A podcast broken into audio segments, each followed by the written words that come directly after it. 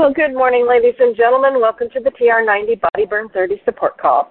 This call happens Monday through Friday at this time, which for me is six forty in the morning Pacific Time, seven forty Mountain Time, eight forty Central Time, and nine forty Eastern Time. Thrilled to have you along with us.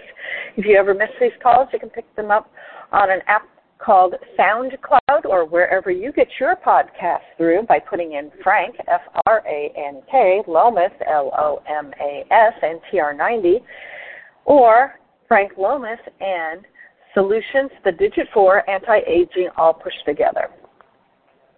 For those of you that don't know who I am, I'm Susan Mann out of Portland, Oregon, welcoming you to the call. And if you are listening to this, and it is a podcast, you want to catch us live, dial into seven one two, seven seven five, eight nine seven two.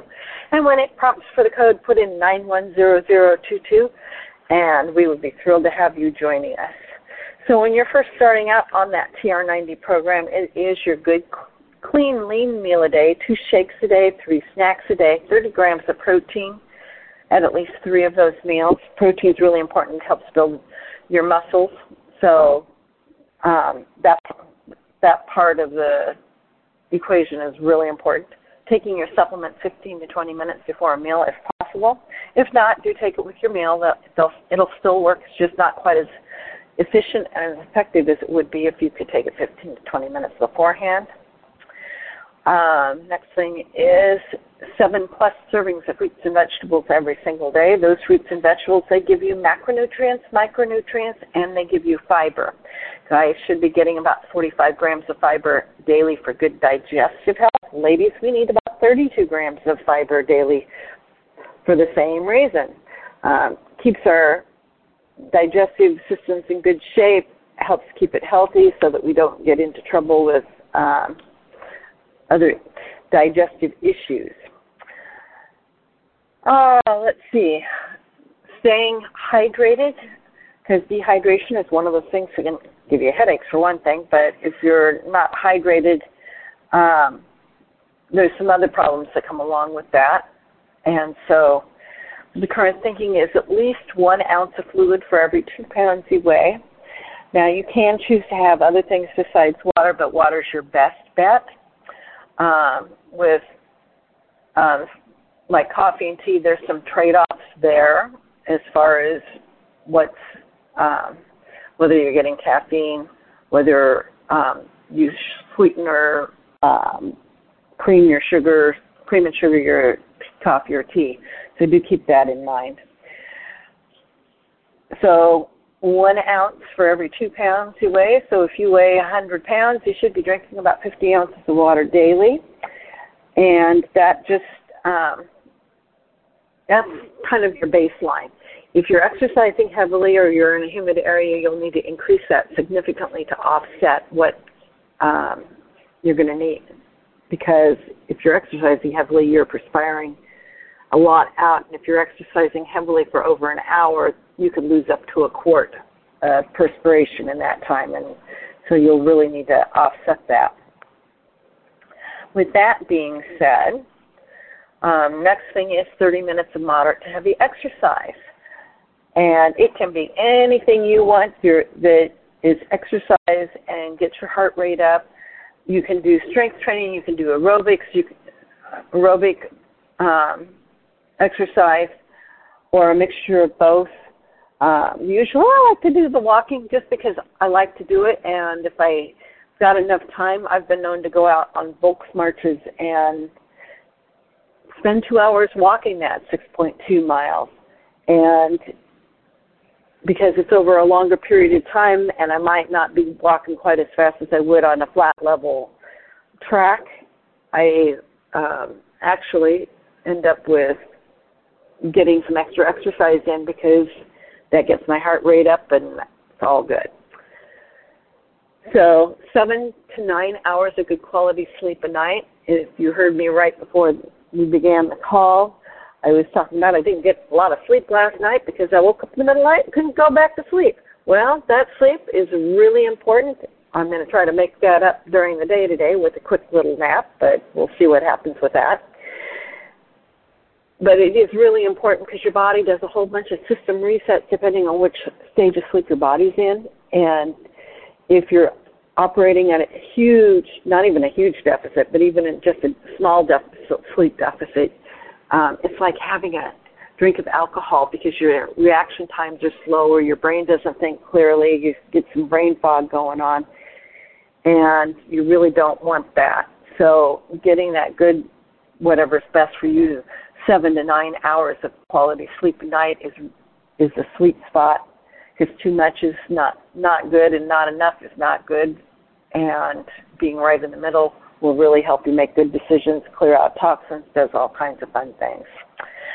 So with all of that, I am sharing some information that helps support our T R ninety lifestyle out of a book that's called Fat Chance, Beating the Odds Against Processed Sugar, Processed Food, Obesity, and Disease, written by Robert H. Lustig, M D, M S L. Uh, he's a- actually, uh, he used to be a pediatric doctor with Saint Jude's and has a really great scientific mind. His He's delved into this not only for the kids at Saint Jude's, but basically around the world and for the rest of us as well. So yesterday we were talking about, um, let's see, what were we talking about yesterday? We talked about why the scales lie and about best, how do we measure visceral fat? Well, today we're jumping into weight loss is the wrong approach and the wrong outcome.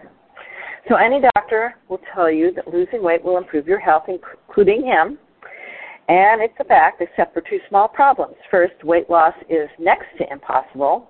Witness all the money wasted on weight loss aids. And second, it's only half true. See, even I lie, he says in parentheses here. When you go on a diet to lose weight, what are you losing? You're losing some fat, but you're actually losing more muscle, unless you exercise while you're dieting in order to prevent the muscle loss. Remember, muscle is good for you. Even if you lose subcutaneous fat easily, it won't help your health. A group of obese women were studied before and after liposuction, which vacuums out the subcutaneous fat only. Their meta- metabolic status didn't improve despite an average twenty pound weight loss. So aside from not being easy, losing weight is a bit of a crapshoot in terms of effectiveness. And here's the catch twenty-two of weight loss. Thanks to the DEXA scan, which is an X-ray method of determining body composition, we all know that when you lose subcutaneous fat, the fat underneath the skin, by dieting, you also lose an equal amount of muscle. Your percentage of fat stays the same. Decidedly good news, bad news deal. So what should your doctor be telling you?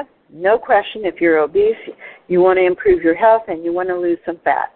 But the fat you want to lose is the visceral or the ectopic or intra-organ, as in the liver fat. If you lose subcutaneous fat, that's a bonus. Your doctor will tell you that you're losing even five percent of your body weight will be beneficial, which is true, because five percent is likely going to come from your visceral, ectopic, metabolic active fat. If you are obese, the National Institute of Health recommends losing seven to ten percent of your body weight to reduce your risk of heart-threatening illness. I agree. Just make it your visceral fat. That's the key to improving your individual health outcomes. Watch your waistline circumference. If your pants fit better, then you're healthier. If you think you're going to be able to lose that big butt with any routine or any rational diet, think again. You might be able to do so for a short time, but if you lose subcutaneous fat, your leptin levels fall, your brain will sense starvation and reduce the activity of your sympathetic nervous system and reduce your energy expenditure to make you feel lousy and activate your vagus nerve. Viva la vagus nerve! That darn vagus nerve will drive up your appetite, your insulin, and energy storage to replace what you lost, and you're going to regain the visceral fat first. Screwed again. Well, how can anyone do it? What's rational? What's effective? What strategy will improve your health? If I didn't think this could be accomplished, I wouldn't have bothered writing this book. The short answer is it depends on how you got there in the first place, because obesity is one disease. It's many. This isn't a one-size-fits-all deal. Like anything else in medicine, different problems require different approaches. And as you saw in chapters four through six, which we've already gone over, there are three reasons to eat, two insulin problems and one cortisol problem. And they all have different solutions. These solutions will be discussed coming up in later chapters, but the short answer is it gets your visceral fat down. You don't necessarily need to lose weight, but you will have to do something different. And I think I'm going to stop there because I don't want to jump into metabolic syndrome, the new scourge, which is actually chapter nine, until Thursday. I want to wish you guys a really great day. And um, let's see, what else? Um, make sure to get out and get that thirty-five, uh, thirty minutes of moderate to heavy exercise in. Be healthy, eat well. And at the top of the hour, if you scoot over to Facebook, One Team Global Live, one of our leaders will be sharing some information on how to build a new skin business. With that being said, we have Frank up tomorrow. I'll be back on Thursday, and we have Victoria on Friday, and she will be sharing um, a lovely meditation to get our weekend off to a fabulous start. With that, I am going to... Um, unmute the line so we can say goodbye to each other, and I welcome any thoughts or comments that you may have. This is Susan Mann for December tenth, twenty twenty-three, signing out, and make it a great day. Remember, consistency is the key here.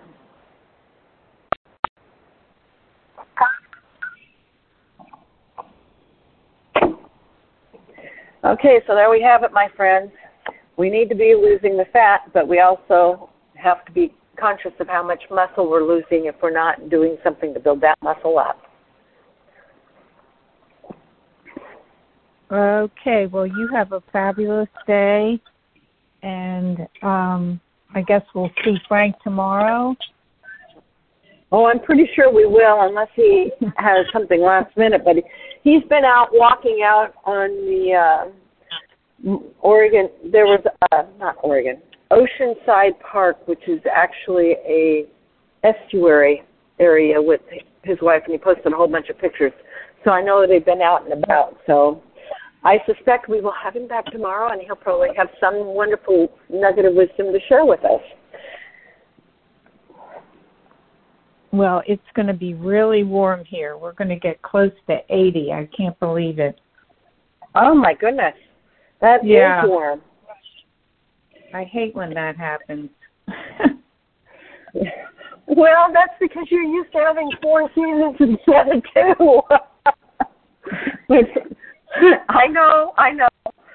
There are times that I wish for those two seasons only as well, but it is it is hard. I do know that. So, and it's a disappointment. So in five minutes, One Team Global Live will be live, and I don't know who's speaking today, but I'm sure they'll be sharing some wonderful information. And with that, I'm going to let everybody go, and we'll see you all back here tomorrow. Have a great day, everyone. All right. Bye. Bye-bye. Bye.